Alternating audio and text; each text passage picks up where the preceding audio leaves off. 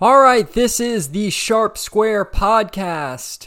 Hindsight 2020 regular season finale. This one post week 18. What a wild finale in the NFL. Really, I mean, out of 16 games, three of them were watchable. But those that were watchable were absolutely compelling until the very last minute. Crazy overtime games.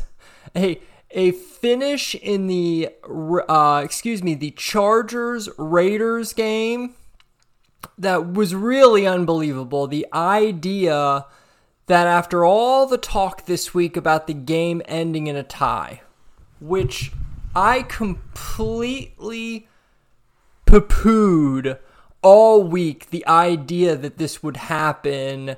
It actually came close to being the result. I got to tell you what not not enough people are talking about is I think somebody called down the Raiders sideline and said, "Hey guys, if this thing ends in a tie, we pay we play the Chiefs next week." And the Raiders wanted nothing to do with that. All of a sudden, along with some great uh, advantageous coaching from the other sideline that benefited the Raiders. They put them in a in position to win a wild finish. Also, it was Mike's ultimate decision. You know, it's funny. My very first ultimate decision this year was the Raiders. Wild overtime game, week one at home against the Ravens. We win that one. We finished the year with a wild finish where Mike liked the Raiders plus three. And here's where, you know, I think together, combined, the Raiders would have been a really good pick for us. Now, I went against the grain here. I decided to go with the Chargers. I didn't think that the Raiders would be able to run the football. But I should have just listened to my own words. As soon as I mentioned Rex Burkhead from Houston being able to run on the Chargers, I mean, of course, anyone could run on the Chargers. And with the Raiders running the football, they did control the clock. They won the time of possession. Uh, but Mike really had some good insights on this game. I wasn't buying into the Raiders as much. He really liked the way Carr was playing. He thought the game and and look, the home field. Home field advantage is something I harp on but have gotten a little off of. Mike, I think, uh, sort of a ahead of the wave of professionals who said home field's overrated, not worth three points. I mean, he led that charge but did recognize the spot yesterday where home field was really advantageous here for the Raiders. Herbert couldn't hear anything. I, I like I don't know if he heard the right play call when it was fourth down on their own 17. I still can't believe someone actually sent that in, but it was loud in that building. It was a wild back and forth game, but when you have two teams that play each other that close, to take the home team catching a field goal where there is some home field edge uh, was a really good call. So, ultimate decision, great on Mike. Uh, got us one of our wins yesterday. Uh, Mike really rallied at the end of the year. I was probably up four or five games when it came to our best pick of the week. I have been tanking at the end of the year, and he has been getting better and better. I decided to take the Atlanta Falcons. And listen, here's a basic betting lesson, right? It is the only advantage of any amateur bettor against bookmakers. And this goes for all of us. I don't care how different we are as amateur bettors, we all have one thing in common. We don't have to bet every game, and therefore should never bet the Atlanta Falcons. Like playing Game of Falcon, as I like to call it, is the equivalent of running your head into the wall. I I don't know any benefit of it, but I know well enough not to do it. Yet for some reason, there I am, head halfway through the drywall. I, I, I cannot stand these Falcon games. I will say this New Orleans ran the ball all over them yesterday. I have been saying that I think New Orleans, with all of the injuries, they're they're better than the product you've seen, especially late in the year. They had a couple national TV games where they got smoked. I think it absolutely downplayed their stock a little, and I think I was guilty of underrating them as well. This game was never close. Atlanta was never in it. They never had a chance. You just felt stupid the whole time betting the Falcons. Uh, big whiff by me from my ultimate decision. It, you know, Mike was on the game too, but at least is an ugly Betty. Like at least he recognized it for what it was. Hey, hey, this is dog shit, but I kind of am going with the Falcons. To me, it was the best thing on the menu, and that's shame on me. So we missed there.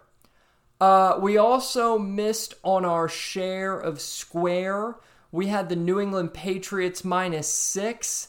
And this is a classic case of just failing to see the way home for Miami. All we talked about was Belichick against Tua, about how the Dolphins have been bounced out of the playoffs, and we completely never really even considered a path home for Miami, even though Brian Flores, who is no longer the coach of the Miami Dolphins. Great job there, Miami. I mean, really, excellent job, Miami. You, you guys are just so freaking smart. It's unbelievable. Flores is the only one in the building with the guts to say Tua isn't a quarterback in the NFL. But the Dolphins, because they put all their eggs in that basket and want to think they're so smart, fire the person who's the only one in the building telling you the truth. Good for Brian Flores. You'll be unemployed for about six minutes. Wherever you go will be an upgrade. Miami, whatever you end up with, you will deserve. Uh, but in this game, if you looked at the look ahead line in this game, it was only Dolphins plus three and a half. Now, my power rating said that the game should be Dolphins plus two and a half. And whenever my power rating agrees with the look ahead line, I like to play those teams because the massive line change tells me there's over speculation in the market. And that's what happened here. Everyone saw what we did. Now, to be fair, the textbook definition of our share of square pick is to take a public bet that seems obvious and you almost do bury your head in the sand to arguing the other side. But in hindsight 2020, it doesn't mean that those picks get off scot free uh, without me coming back and talking about how stupid they were. And I don't know if the pick was stupid per se, but certainly every narrative we had for New England was accounted for in that line, and then some. So, no matter how much you like a side, if the price gets too expensive, you got to be really careful. And with the New England Patriots, who don't blow teams out unless they're named Jacksonville, to lay a really big number against a really good defense and a division rival who has had your number for two years, that was a stretch. We stretched it a little too far there. I think there was better picks on the board that we could have ended up with, but we took the Patriots. It didn't work out. We got a loss on our share of square. New York Football Jets lost by 17. We had them plus 16. Sometimes I think I come up with arbitrary numbers, but 17 is technically a key number in the NFL meaning it's one of the more common margins of victory versus, say, the number 15 or 16 or 18. So I just stuck in my head that unless the Jets got to plus 17, I wasn't going to play cash on the game. Normally, I end up kicking myself for being so finicky. Yesterday, I felt like a genius. I didn't lay the money on the game, and was I really sharpening my pencil to the point where I noticed that at 17, great value, at 16, no, you can't go the just no. But sometimes you set ultra disciplined check marks. You be greedy. You say, hey, 16 might be the number, but if I'm going to play the Jets, I'm going to get this at a good sale price. I'm waiting for 17. And that saved me money. Think about that when you're looking to play teams that you're really hesitant about playing. Set a standard maybe a little high than your normal parameters, and sometimes those checks can save you money. I wish I had used something like that for the contest. The Jets were absolutely awful. I kid you not. The Jets' yards per passing in the game, 0.2.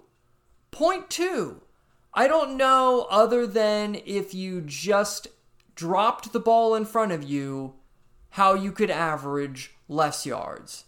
It was absolutely pathetic. And here was the thing two weeks ago, the Jets played a good spirited game. Last week, they were all in, almost beat the Bucs. I didn't bet on either of those games. And for us to come in on the Jets, we'd already missed it. We were late to the party. Don't be late to the party. You want to be an early arriver, right? You want to be like Michael Scott going to David Wallace's. You want to be at that party early, early. That's what we should have done with the Jets. And we were way too late to the table for this last second Jets run. Went up again against a Buffalo team highly motivated.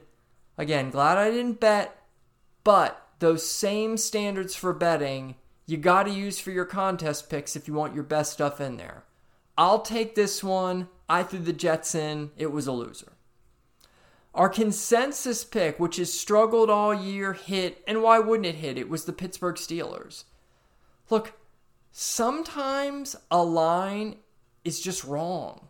Now, when I saw this line earlier in the week at Ravens minus five and a half, I was worried. I was worried because my power rating said the game should only be one and a half. And I could not figure out what I was missing.